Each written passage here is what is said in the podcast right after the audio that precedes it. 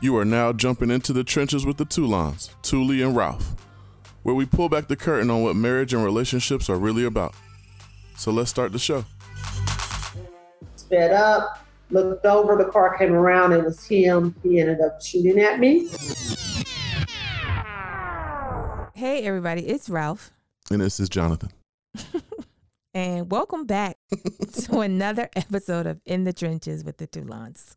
And if it's your first time, welcome to the trenches. I'm Touly. and they're confused. if you didn't realize, I am one person with many names.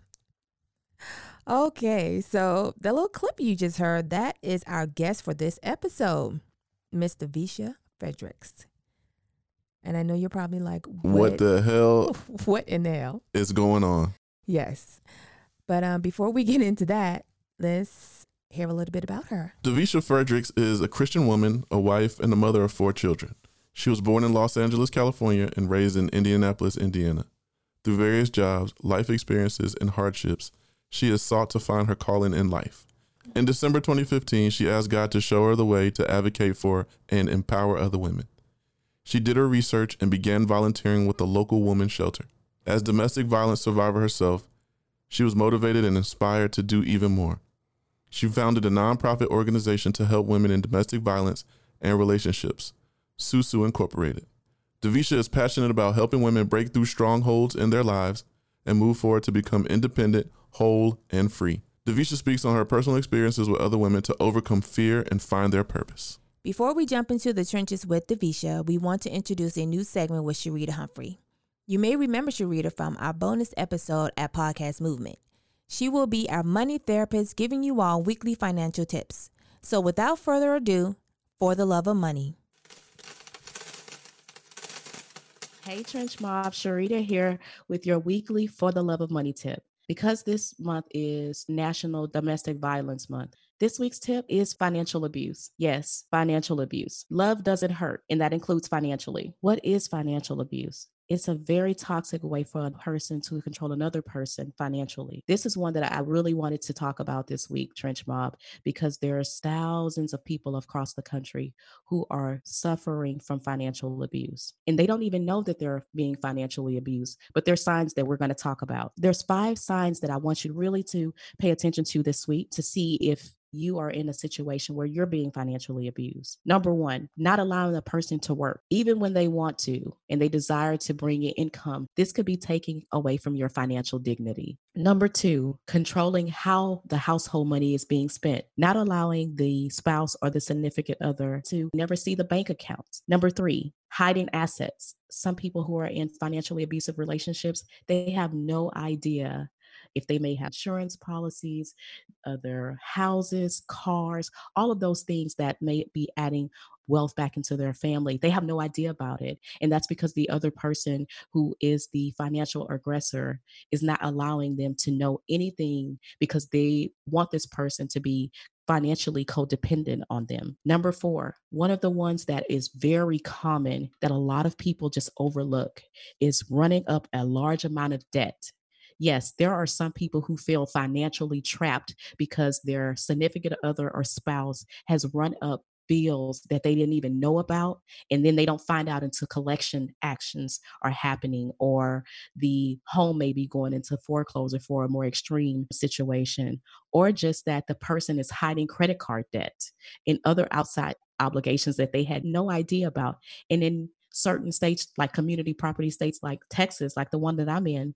both spouses are then liable for those debts that are incurred in the marriage. Number five, not paying the bills or helping with the children financially. This is one that we see a lot, especially when people are talking about the other side of abuse, which is domestic. A lot of times is the running up the bills and not paying the bills keeps the person who's being financially abused in a situation that they're not able to leave even if they wanted to because they don't have a job They don't have any access to the bank accounts. They they don't even know what where the bank accounts are. And now the person is not paying the bills. So now they really feel like they're in a financial trap. They have to be able to stay with this person even though it's a negative relationship. And so this is why I really wanted to have this conversation because a lot of people are not familiar with financial abuse but this is something that causes uh, without us talking about it and bringing awareness to it this is another form of financial trauma i always like to say this debt is like wealth it's generational. And so, if we continue to not bring awareness to things like financial abuse, then these victims will continue to suffer in silence. And a lot of times, financial abuse turns into domestic abuse. And so, these two things um, really need to continue to be talked about. Questions on this week's topic, especially this one financial abuse. If you feel like you're a victim of financial abuse, there is help out there. Reach out to me at Sharita MH on IG. But if you need immediate help, the National Domestic Violence at 1 800 799 7233 is somewhere that you can pick up the phone 24 hours, seven days a week. Until next week, as my son Kyle likes to say, pray about it, do the work, then get the money. Now, here's the show. So, we're here with Davisha Fredericks, and she is a speaker and coach, correct? Correct. Yes. So, we're going to just jump right into it. Um, Davisha, I see that you have an organization. Is that right? Yes. So I have a non for profit called Susu Global. And that um, organization is for women of domestic violence. And what I do there is help them through support groups. And I also help fundraise money for domestic violence for whatever occasion may be, maybe for other organizations. And I connect the women to resources um, after or during their domestic abuse. Okay. So even if they haven't left yet, you still try to give them resources uh, that they yes. could use. Yes, absolutely. Okay, and just by chance, what do those resources like look like? Is it like yeah, so maybe it just may be it's wherever they are. So I always meet people right where they are. Okay. So they may be I can tell when someone's going ready to leave because the first sign if someone's going to leave, they'll say or they're not going to leave is they'll say things like, "Oh, I got to go back home and get my clothes. I got to go get my passport. I got to go get my identification. I got to get my clothes, my kids' toys." Those things are replaceable. Right. So that means they're not going to leave because once you go back into the home, it's very hard to leave. So um, I may give them things like they may need food um, for the home, they may need clothing, mm-hmm. they may need um, just someone to talk to, counseling. Um, and so I connect them with the organizations that have counseling for domestic violence or just free counseling, period. Um, they may be looking at a trying to go through divorce. They, I give them those resources. Um, I try to give them whatever resources that I hear them talking about. Okay. Okay. So even if they're like if they leave and they may need a job, do y'all help like maybe direct them in some situations or? Um, yes. Um, nine times out of ten, if they leave, they usually go to a shelter. Um, and most of the shelters have all those things set up. But if they leave and go to a family member's house and they say, "Oh, I'm looking for jobs," there is organizations here where I'm located, which is Indianapolis, Indiana, that will help them with jobs. Um, and I always let the um, individual know you should always let people know what is going on because most jobs now have some type of system set up if a person is in domestic violence to, you know, hey, alert them there's a restraining order. This is what's going on. This oh, is what yeah, the person looks yeah. like, not to let this person in or whatnot. Um, so there are organizations to connect them to. I don't have the organizations, but I know the people to connect them to. And I'm the type of person, if I do not know who to connect you with, mm-hmm. I will find out. I'll okay. just tell them I do not have that information right now, but let me look into it and get back with you in a couple days and it's usually 24 to 48 hours. I just don't like to leave people hanging because that is a very dangerous situation. Right. And a person can get straight away and go back into that relationship. Got you. Okay. So, what made you start this nonprofit? So, what made me start this nonprofit is when I broke my silence about four years ago. Um, probably about four years ago in November, before years, I broke my silence of domestic violence. And the reason I did that because I went to bed on a prayer, just asking God, you know, like, show me what I can do to empower women. How can I help women? Like, I really want to help women, but the things that I was doing wasn't really what I was experienced in and really wasn't helping. And so I was like, I a lot of people were asking for an advice, and I was like, what can I do? And so the next morning, I woke up, said the same prayer, and I went to Facebook, and the first thing I seen was a domestic violence story, and I was like, oh, wow. okay, I'm going to tell my story. And so I started. I went to the shelter that I stayed at and I volunteered and I started speaking on my story. I started telling people what actually happened, given the full ram of everything. And so as I did that, I saw a need for in the community. Oh my God, there's so many women going through this. They need help. But what I didn't have was a shelter because shelters are always limited. And mm-hmm. so I just said, okay, let me see how I can be a support to people. And my support is being that resource, being there when they want to talk about their issues, And so the support group. So I just started Susu because Susu is stand up, speak up. Mm-hmm. And so, and that's what I was ultimately doing was standing up and speaking up to something that had me so broken. Oh, wow. That is wonderful. So question for you. Were you yeah. married to your uh, previous significant other? Or no, so we got involved in our relationship at 15 and I was in it for 10 years. So I left at 25 and I had two kids when I was out of that relationship. I had my first son, I got pregnant at 17, and then my daughter, I got pregnant at 20. Mm-hmm. So I had two kids, a boy and a girl. Um, and that relationship was just, it didn't start off bad. It started off good. Everything was good. It was all the gifts, all the glory, all the good. Um, he was nice, handsome, and charming. I became the popular girl in this uh, relationship. So that was like the whole good thing about it because mm-hmm. I was in high school.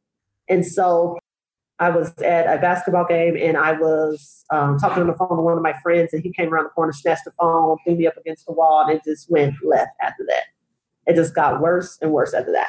But yeah, so um, that's kind of what happened there. And um, but like I said, there's always red flags, but there's always something bigger than the red flag. So for me, the gifts, the games, the popularity. So like th- those were the things that like pulled the red flags down, and I said, "Oh, here's the love. I'm in love. I, I want to be with him." So, so being that now, I don't know if you would know this or not. Was anybody in his family like being abused? Like, do you know where he would have gotten this? Oh yeah, so I knew that I I knew him before I started dating him. I knew him as in grade school. Me and his sister was actually friends before me and him started dating in grade school, and so I knew that his dad was abusive to his mom. Oh, so he, okay. they had been grown up in a household of abusive people. There was history of family being abusive, so it was there. I knew that, and I try to tell people, you know, look at the background of a person before you actually date them. Not saying that they everybody that's gone through abuse will be abusive as growing up, but I believe that that plays a major part in it. Yes, yes. Now, yeah. um, what type of abuse did you go through? Oh my gosh! So I went to physical, emotional, financial, mental, um, psychological. Yeah, there was a lot. I mean, we're talking about ten years, and um, that this is the reason I end up writing a book because when I'm speaking and telling my story, I can't tell everything in 30 to 45 minutes. Right. Like there's so much more in between that people need to know, like why I stayed, why I went back so many times, why I had one kid, and then why I had another kid. Like those important key factors, I think plays a key point when you're reading a book about someone in domestic violence. You because I think a lot of people think domestic violence is one thing and it's another. A lot of people think it's physical and it's not. I went through physical, but it wasn't physical on an everyday basis. I think I probably had physical about five times, but more so mental and emotional abuse. Could you tell us a little bit about that? Like, how would he? And I also wanted to touch on the financial because that kind of took me took me back as well. But just the um, mental, and you said also uh, not physical, but the what was it? Mental and what was that one? Emotional, psychological. Emotional. So what we do? Same realm. So basically, yeah. the name calling, the put downs. You're not enough. You're not a good mom um, being very controlling of who I talk to, who I don't talk to, where I go, being with him all the time, being with his family all the time, all the different events. Like it was a point that I was just isolated from my own family and didn't really even know it. Like just was like okay being with his family only for events, family events, you know, like holidays, I would go to my family's house first and then spend the rest of the day at his family's house. Yeah. That's not okay. Right. You know what I mean? It needs to be equal time. So that was a lot of the control. But that emotional abuse of being called names every single day, every single day, day in, day out, arguing. I mean, when we first moved in our first apartment, we argued after three months, the first three months was good. And then three months for the next two years, we argued every single day. Oh, wow. wow. And then we got a one year old child at our ankle screaming and hollering. So think of the traumatizing that it done as a child um, and then as an adult. So I'm like trying to figure out okay, how do I get out of this or how do I get better? Because every day was something else. It just escalated every single day, just escalated, escalated, escalated. And so when you have that going on, you got all kind of emotions going on, you got mental capacity going on, you got your psychological going on. And so just that two years of that, and then me leaving him, and then he stalking me, that's that became an issue. Um, I mean, the stalking was so out of control. Like, I mean, I was the point that I would come home and he was there and he oh, did not live there. So I mean it it got really bad. Um so yeah. So how? I'm, let me just start from here. Are your kids still in communication with him? Yeah. So my oldest son is 23 and my daughter is 20. And so what happened after I left him and I never had, you know, not say I never had contact with him. He ended right. up going to prison, things like that. But what happened was that my son was used to his dad being there every single day, yeah. even though he was abusive and not good to mom. That my son said, I want to see my son. I, I, I want to see my dad. I want to talk to him. And so I did not deny him of that because, and my point was, I need for him to see who his dad is on his own. He has to have a relationship with him. And I didn't deny him of that. So, like, they still had a relationship, but I think that the relationship has gotten better in the last like two to five years. Like, oh, wow. I think growing up as a child, it wasn't a great relationship for my son and his dad. But I think in the last couple years, since my son's gone to college and he's grown into a adult man, and he accesses his, he acts, he has had a conversation with his dad since I broke my silence. Once I broke my silence, my son was probably about 19 or 20, and he said, "I need to have a conversation with my dad." And that conversation happened. It wasn't an easy conversation, but his dad told him what he needed to hear, and that I think relieved some things, but also brought up a lot of things. Yeah. Right. So, how did your daughter feel? Um, my daughter felt a lot differently. I think because when I left him, she was two, and so he's always she's always been a daddy's girl. So I think when I broke my silence, it brought up emotions for her mm-hmm. and things. But she was like, I love my dad. I still want to talk to him. I still want to see him. It was never like once I broke my silence, it wasn't a disconnect with them. It was like they still went to see him and still was okay with it. And I was okay with it too because I've gone to, I was going through a healing process right. and a forgiveness process and moving forward process. That's just where I was in my life. So like when I see my kids were okay, like I have two other kids that are not by him that are by my husband. They don't feel the same way because they're that's not their father. Right. And they're like, I don't think they dislike him, but I don't think they like him. Right. yeah, yeah, yeah. Me, yeah. Very yeah. different. Yeah. Wow. So, how did you get courage to finally leave like that last time? I don't even think it was courage. So, prepare yourself. Okay. prepare yourself for this. So, like the last 24 hours, I mean, me and him was separated. I had moved. I had went back, had a baby, stayed with him for another year, same old stuff all over again. And I ended up leaving, like, kind of like not telling him I was leaving, packed my stuff, left, and moved to another side of town, everything. He found out where I was at, started stalking me, doing all this crazy stuff. And it just escalated, escalated for six months. And then the last 24 hours was I was on the highway and I seen a car coming up behind me, sped up, looked over, the car came around, it was him. He ended up shooting at me. So what? And, Wait. Yeah, he ended up shooting at me on the highway. Wow. Yeah. What in the wow? Okay, continue. I'm sorry. This is no, you're fine. Like, I mean, it's normal reaction for most people. Like, you gotta. That's why I said just prepare yourself. It's a lot. And so then um, I stayed at. I went back to my mom's because my kids were there, and the police came. She was like, "Just stay here for the night." And so this morning, my mom was saying that you know I need to stay at her house for until all this, you know, figure out what we're going to do and everything for a couple of weeks. And so we were going to go to my house and get some clothes or whatnot. And so um, me and my mom went and she was like, you know, we had this plan to call the police before we got there because they kind of knew what was going on. And, you know, just for safety precautions. And um, we pulled up to my house and it had been burned down. Whoa, whoa. Before wait, wait, wait, wait. Before we get into that, are you doing something with your phone on the table? Because I keep hearing a tapping. Oh, yeah, I'm sorry. I got nervous. Okay, you're good. You're good. You're good. You're good. But this man that burned down your house? Are you serious? Yeah. Is that the reason why he ended up going to jail? Actually, no. He ended up going to jail because he had a firearm without a license and he fired it. Oh, so okay. the arson, they did not have enough evidence because Oh. everything was gone. They didn't could not prove that it was him, that nobody could place him at that Got you. scene. Yeah. So he didn't get charged with that. And so then he had a trial, went back to jail. He ended up doing 18 months. Wow.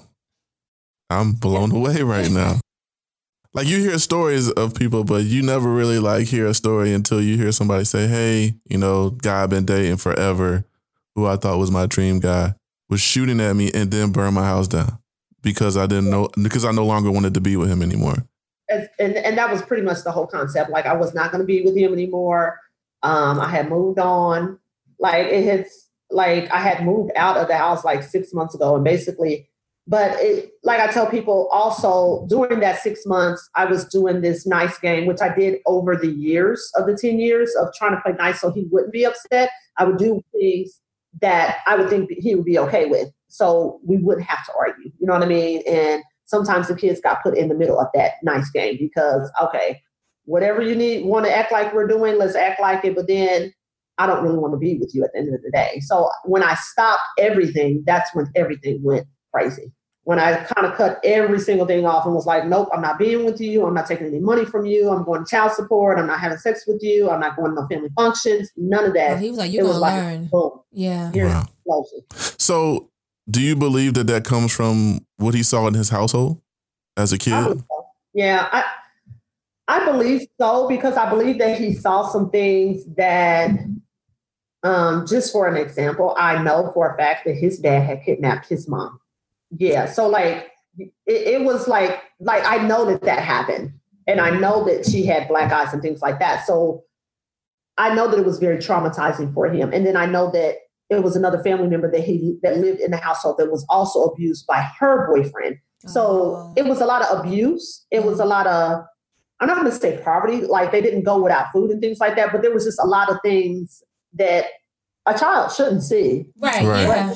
Put in these positions sometimes with people, you you go through things. Um, with domestic violence, people always say, "Why didn't she leave?" And I ask people, "Well, why don't you ask the question, why did he abuse?" Yeah.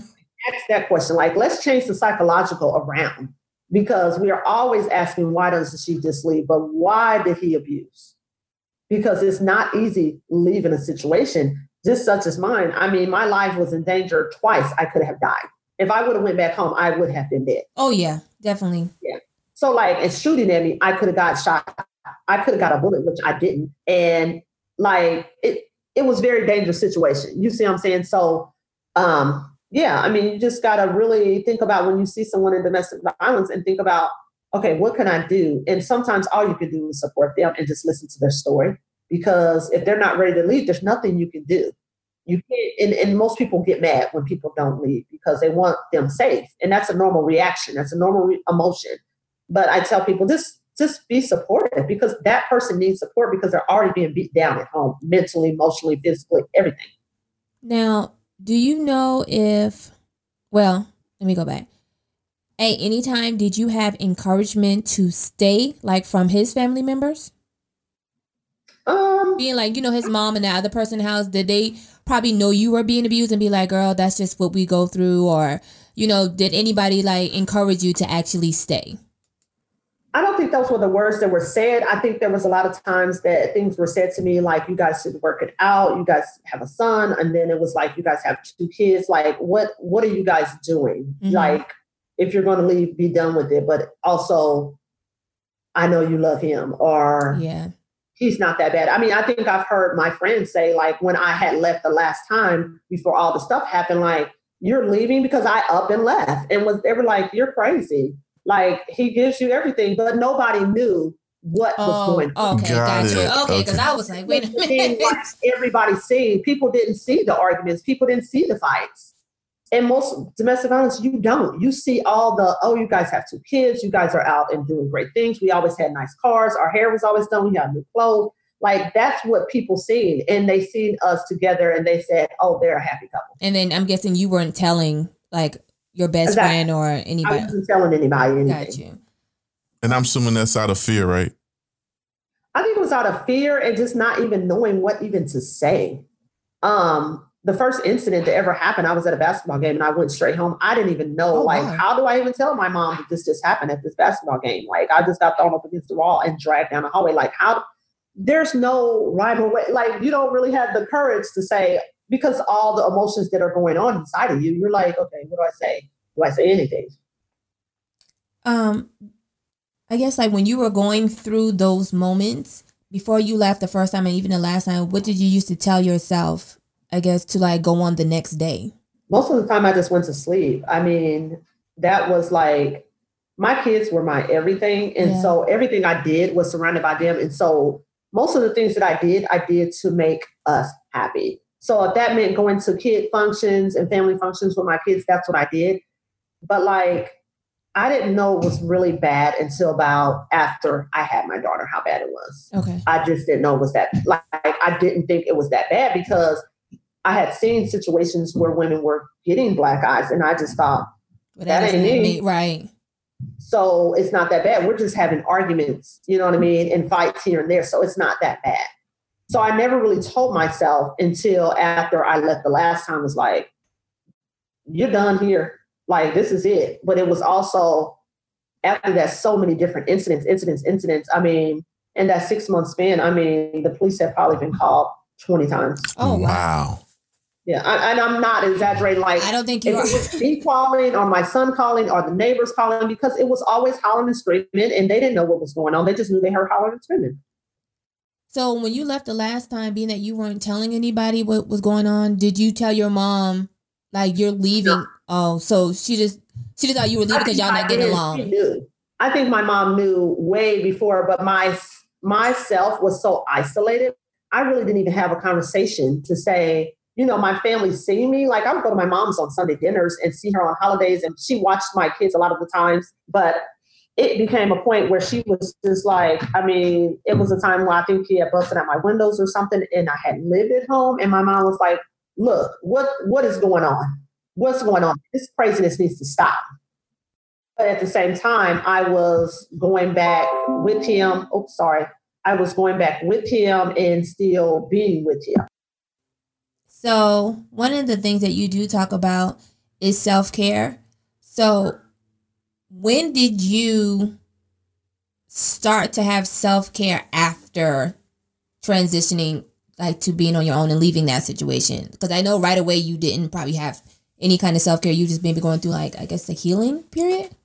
Yeah, so after I left, I stayed in the shelter for about 30, 45 days. And one of the things you have to do in the shelter is go to counseling, group counseling. And so I was doing that. But I would say, like, far as self care, really taking control of self care is when I broke my silence, and that was 15 years later. Oh wow. Okay. Yeah. So, So, like, I practiced self care over the last three to four years. But really, I mean, I was just living for other people all those years because I didn't really know. I was just like so silent and so broken that all I did was do things for other people Mhm. and not really for myself. so after all of this, I mean, this is this is trauma, not just drama. This is a it's a lot going on for you and your kids. How do you start dating again? Oh my gosh, like I think I just did. And I got in another bad relationship and it was like red flags were seen. I got out of that relationship. I was done with that. And then once that happened, I was like, I'm done with relationships. Right. I don't want to see another man. Like I'm good. And um, it was crazy because the way I met my husband, I met him through a mutual friend at a. They were we were at their house and he, he just starts talking to me and we were talking and he asked me on a date and I was like, who? No. Not me. I turned at me like I, I'm good. Like no. And so for a long time, me and my husband were going out dating, probably for like six to twelve weeks. And he was like, "This is my girlfriend." I was like, "No, No, I'm not." I don't know who told you that. I'm not. We're still not dating. We're going out as friends. Girlfriend. And I mean, like he, I mean, he just was there. He was just there for me and had been supportive. And he was kind. And I, I was like, um, in the book I'm writing now and overcoming, I talk about um my husband and how he was showing up and how he was nice and how he was kind and opening doors and doing all these things, taking me out to eat and stuff. And I was like, I've been waiting for the moment of something bad to happen because that's all I knew was unhealthiness. And so it wasn't any, I was like, okay, when is it gonna strike? Because I'm waiting. Yeah. You know, and I kept waiting and waiting, and you know, we're just going out and going out, and nothing's happening. And I'm like, okay, this is too good to be true. Come on now. Right. Come on. Come on, Shu. Go ahead and drop. Let's go. Yeah. So when did you tell him about Um, I think anybody after that relationship was over, anybody that I had seen, I automatically told them because I was like, I don't want people to know that I'm hiding something. I told him pretty much straight on, hey, I was in this relationship. This is what happened, and hey, just to let you know that there's a crazy person out there. because I wanted, I felt, I think I wanted to be protected, um, in a sense because the guy that I dated before him was like kind of like a protector for me. But at the same time, he had too many red flags. Mm. He wasn't abusive, but at the same time, he was doing drugs, he was cheating, and all kind of other stuff. And it was like, uh, uh-uh, uh no, no, right. I can't do this. But so I went ahead and told my husband straight off point, like, hey, this is what has happened to me, and I was in this relationship, so this is what it is. Right. Because I didn't want to leave people out there to be put in danger. That was my fear of putting someone else in danger. Were you fearful when it came to dating again that somebody would judge you based off of your past and that they wouldn't be accepting of your past?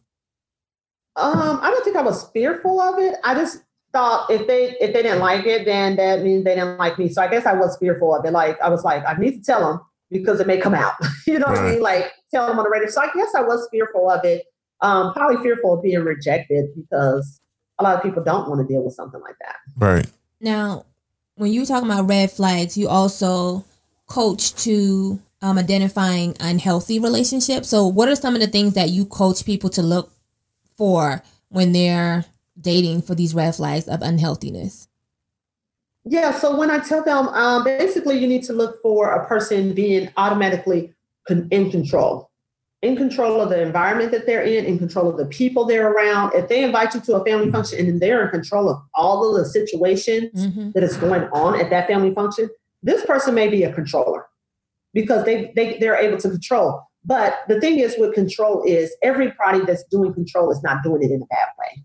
You have to look and say, okay, is this person at the at the family function, this person's controlling and they're arguing? Are they controlling and they're fighting? Like, is this person the person that's going to be um say they will get into it with a family member right off top and there there's no alcohol involved? Like, what's going on? Right. Why are you doing that?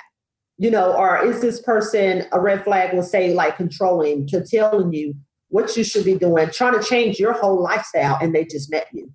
Um, I think that is a huge red flag because people will come in and say, Oh, well, I don't think you should hang with those girls. Those girls are not good. Um, you probably shouldn't hang out with guys. You shouldn't have guy friends. Um, you probably shouldn't wear those type of clothes. You shouldn't dress this way. And if you're just meeting someone and you're dating, those are huge red flags. Yeah. Right. Because the person's going to tell you all of these things and just say that you were dating someone for six months and they're telling you all this stuff that that is a they're controlling everything that you do and if you go with it the, the control is, is just reaming in and reaming in so once something what happens is i believe what abusers is they have to be triggered to be this way i don't believe they just get up and be like b b b F you, F you. I don't think it happens like that. They it's something in their mind that triggers it. Right. It, it is the toast is not toasty enough. Yeah. Or it's not done enough. You know what I mean? I didn't want this food, you know, or I just had a bad day.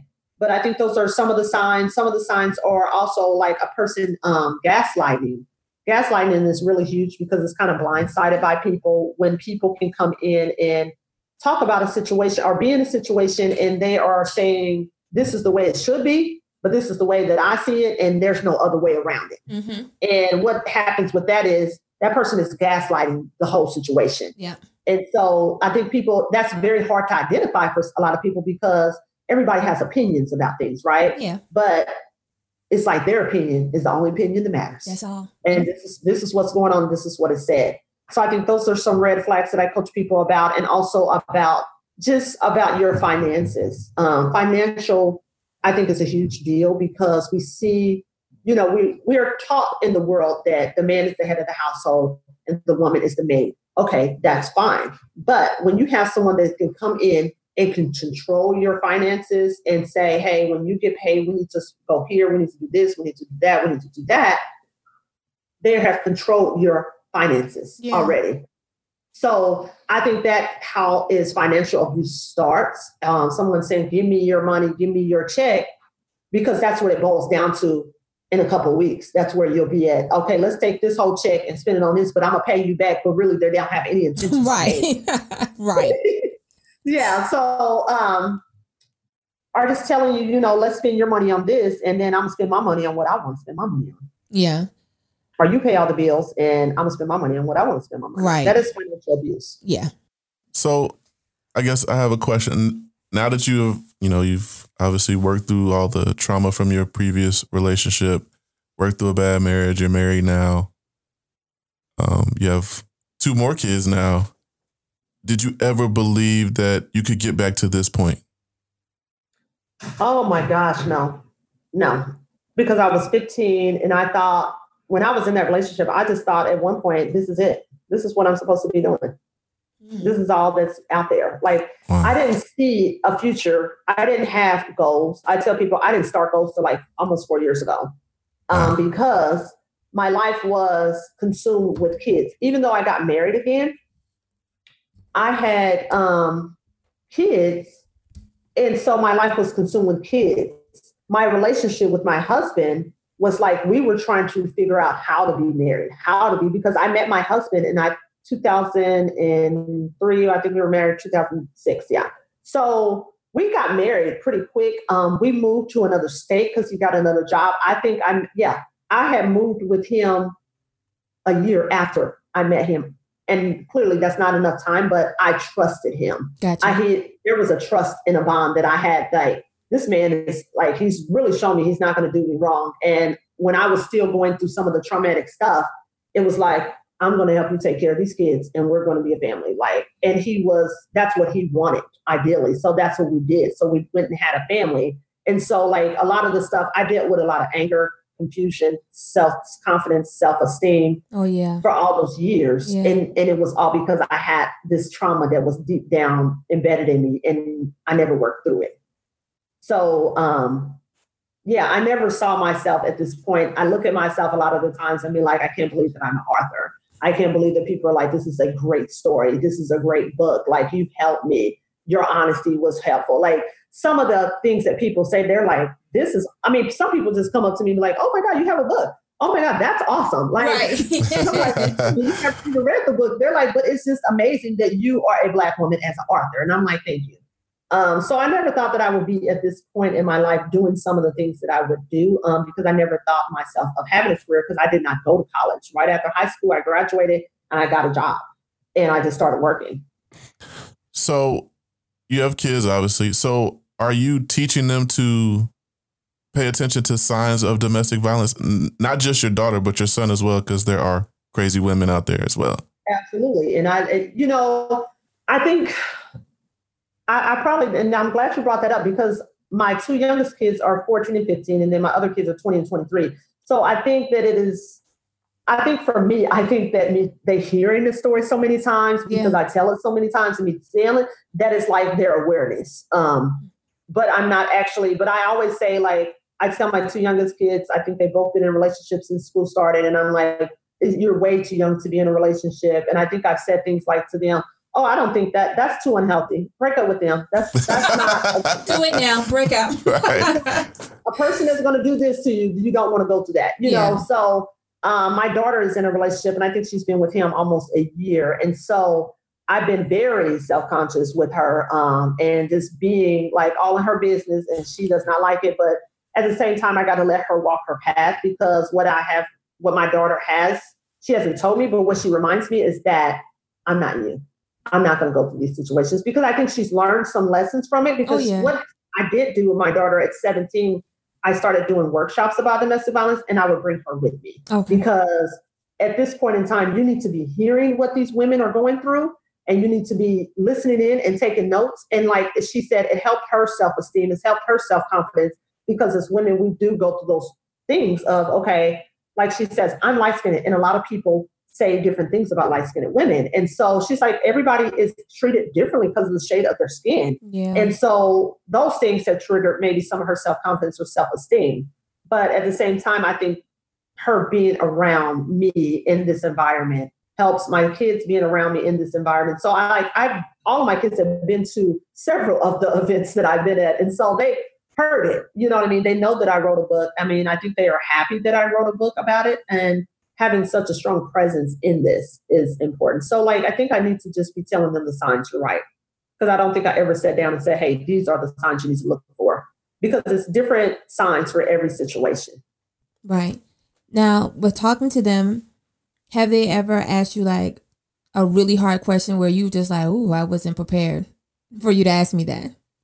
Um, not really. Um, I try to always have an open community. My I always talk to my kids and they probably get tired of me talking and tired of me lecturing. but I feel like when you have a communication with someone, um, because that's a very important thing. Anywhere you go, any relationship, that's one thing that brought me out of this relationship because I didn't have a communication with him when I was in that relationship. It was arguments. Those are not communications. So when I got with my husband, I was very wanting to have communication. So with my kids, it's the same way communication, communication. So have they gone to counseling? Um, so my son, my oldest son started counseling probably at the age of 16. Um, and he was just going through some things far as a normal 16 year old acting out and things like that. And he just came to me and was like, I need some help. And oh, I was like, okay, him. let's go to counseling. Yeah. That's the help we That's very mature. Yeah. yeah. That's super mature. Yeah. He's pretty, he's pretty mature kid.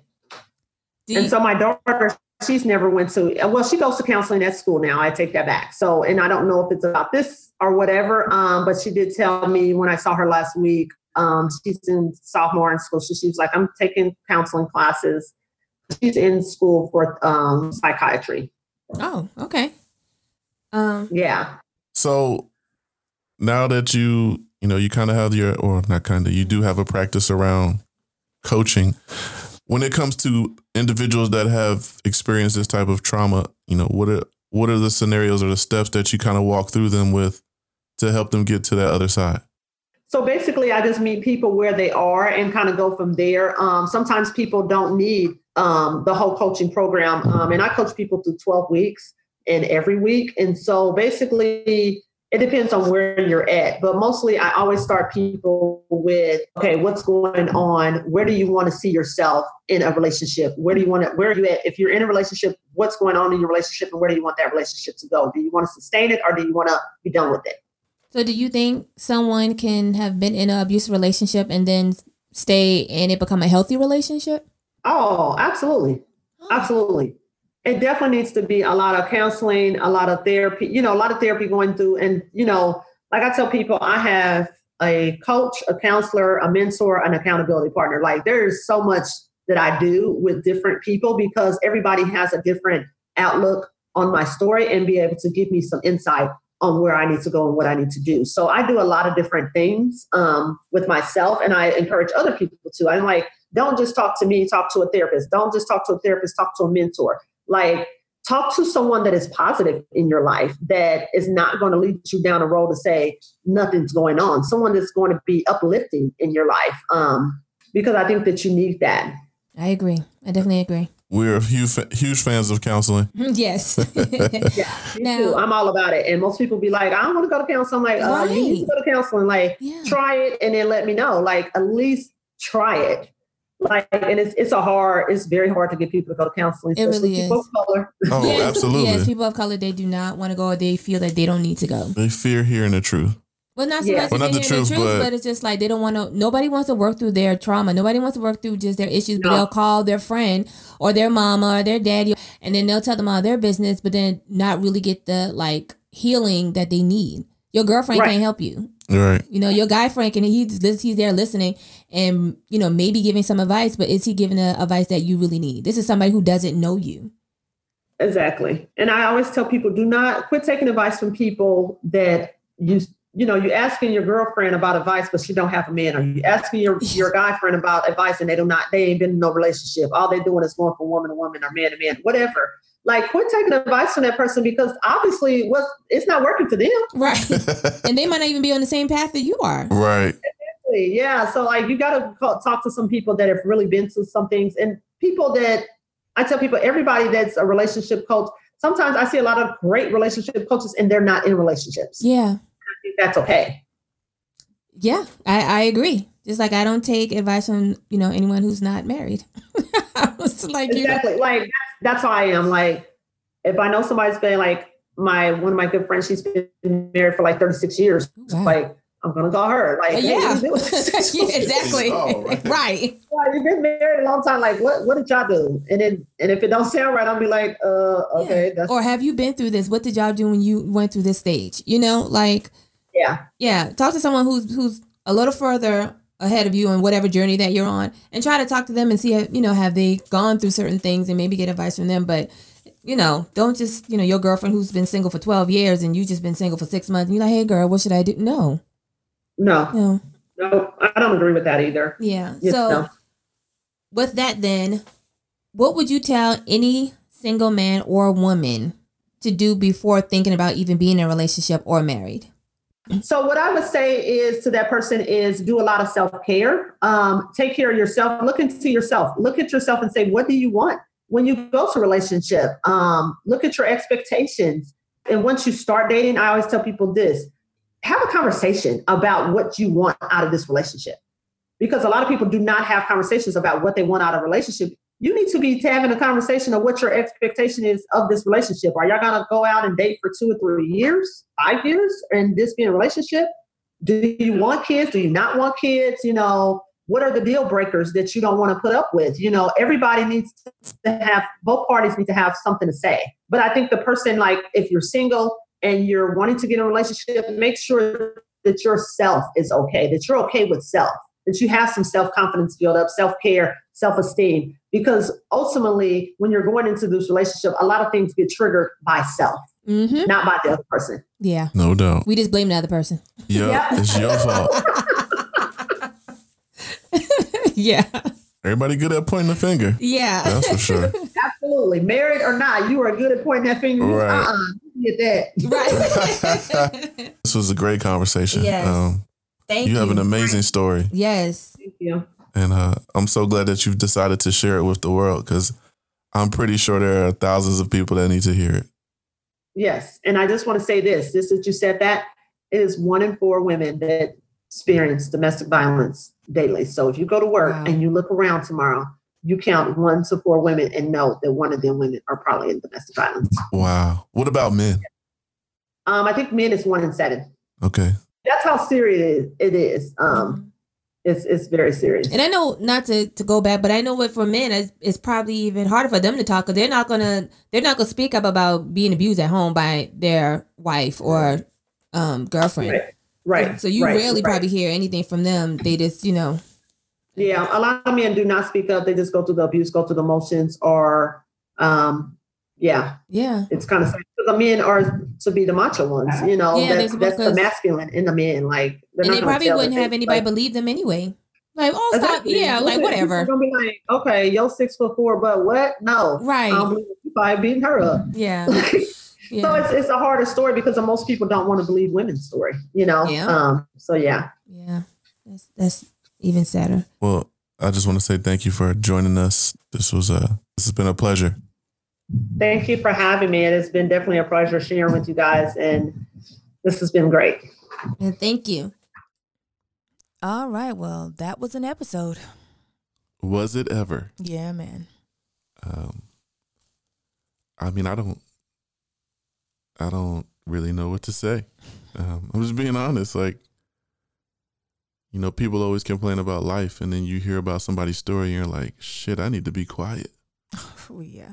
But I uh-huh. think everybody has a story. It's just that I mean, you know, some people go through way more than others, and we're just glad that she got through it to tell her story for other women. Absolutely. So they wouldn't have to go through it. Yeah, this. Oof. Yeah.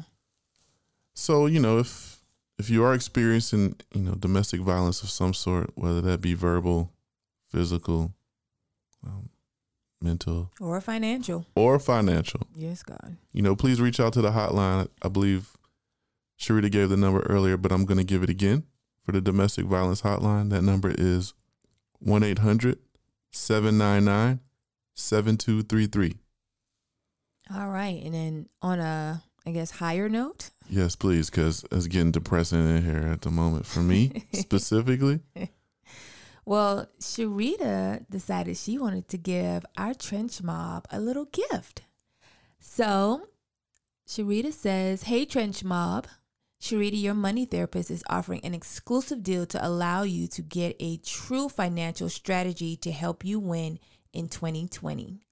Now, through December the 13th, you have the opportunity to get a 30 minute virtual consultation with Sharita for 50 dollars. Now, guys, her normal rate is four hundred plus. Shit, can we sign up for that? Yes. Oh, okay, because I'll just take the consultation because that just sounds like a crazy deal. Okay, so she is doing it for fifty dollars for us. But that's not all. She's also taking one person from the trench mob that will be selected to receive a monthly complimentary coaching from January to March of 2020 if they book through the exclusive deal. So Trench Mob, head over to SharitaMHumphrey.com. That's S H A R I T A M H U M P H R E Y dot com and book your 30 minute consultation today because it's time to get financially fit. So look, before we close, the way you emphasize some of those letters, M, H U M, I know what you're going to say. I know what you're going to say. What? Oh, I thought you were going to say because that's what I do at Matisse. Oh yeah, you do that too, but you emphasize the shit out of that letter. You know it's an M. Hello. What does money start with? M. M. anyway, I love you. thank you. Oh, and, and people don't do that when somebody says, I love you. Anyway. No, don't say thank you. Oh damn. Yeah, say I love you too. Yeah. So See, see, guys, another tip some of the abuse. day. Still going through abuse in my household. All right. So head over to her website. And I think you also need to use the code uh, Trench Mob in the contact. So just put in Trench Mob to get that uh, 30 minute consultation for $50. Okay. So Trench Mob in the contact information at SharitaMHumphrey.com for that $50. Not 450 50 50 five zero five zero dot zero zero. Look, I'm just trying to. I hope people are taking this shit seriously because that is the deal of a That is the lifetime. deal. We're talking on a major financial advisor. like, Yeah. big time. Yes. Um, and if you want to know some of her uh was it accolades, go to her website. She's worked with Chase. and then she's also worked with um she's also worked with what was the other one, Jesus? The state of Texas. Yeah. Either way, um, she can help you get your money right. Right. So for fifty dollars, I'm in there. for three months. Yeah. And then she'll pick somebody to work with for free. I'm gonna I'm gonna put my bid in. I'm trying to get that three months. Okay. All right then. Um, so other than that, yeah. I guess until next time, huh? Peace. See you tomorrow. Hey Trench Mob, don't forget you're part of the family. And being part of the family means sharing the podcast. Because sharing is caring. So don't be stingy and tell a friend or two to go listen and subscribe on Apple Podcasts, Spotify, and Radio Public. They can also follow us on Twitter at Trenches Podcast, on our Facebook page, In the Trenches with the Two Lines, and on Instagram at The Trenches Podcast.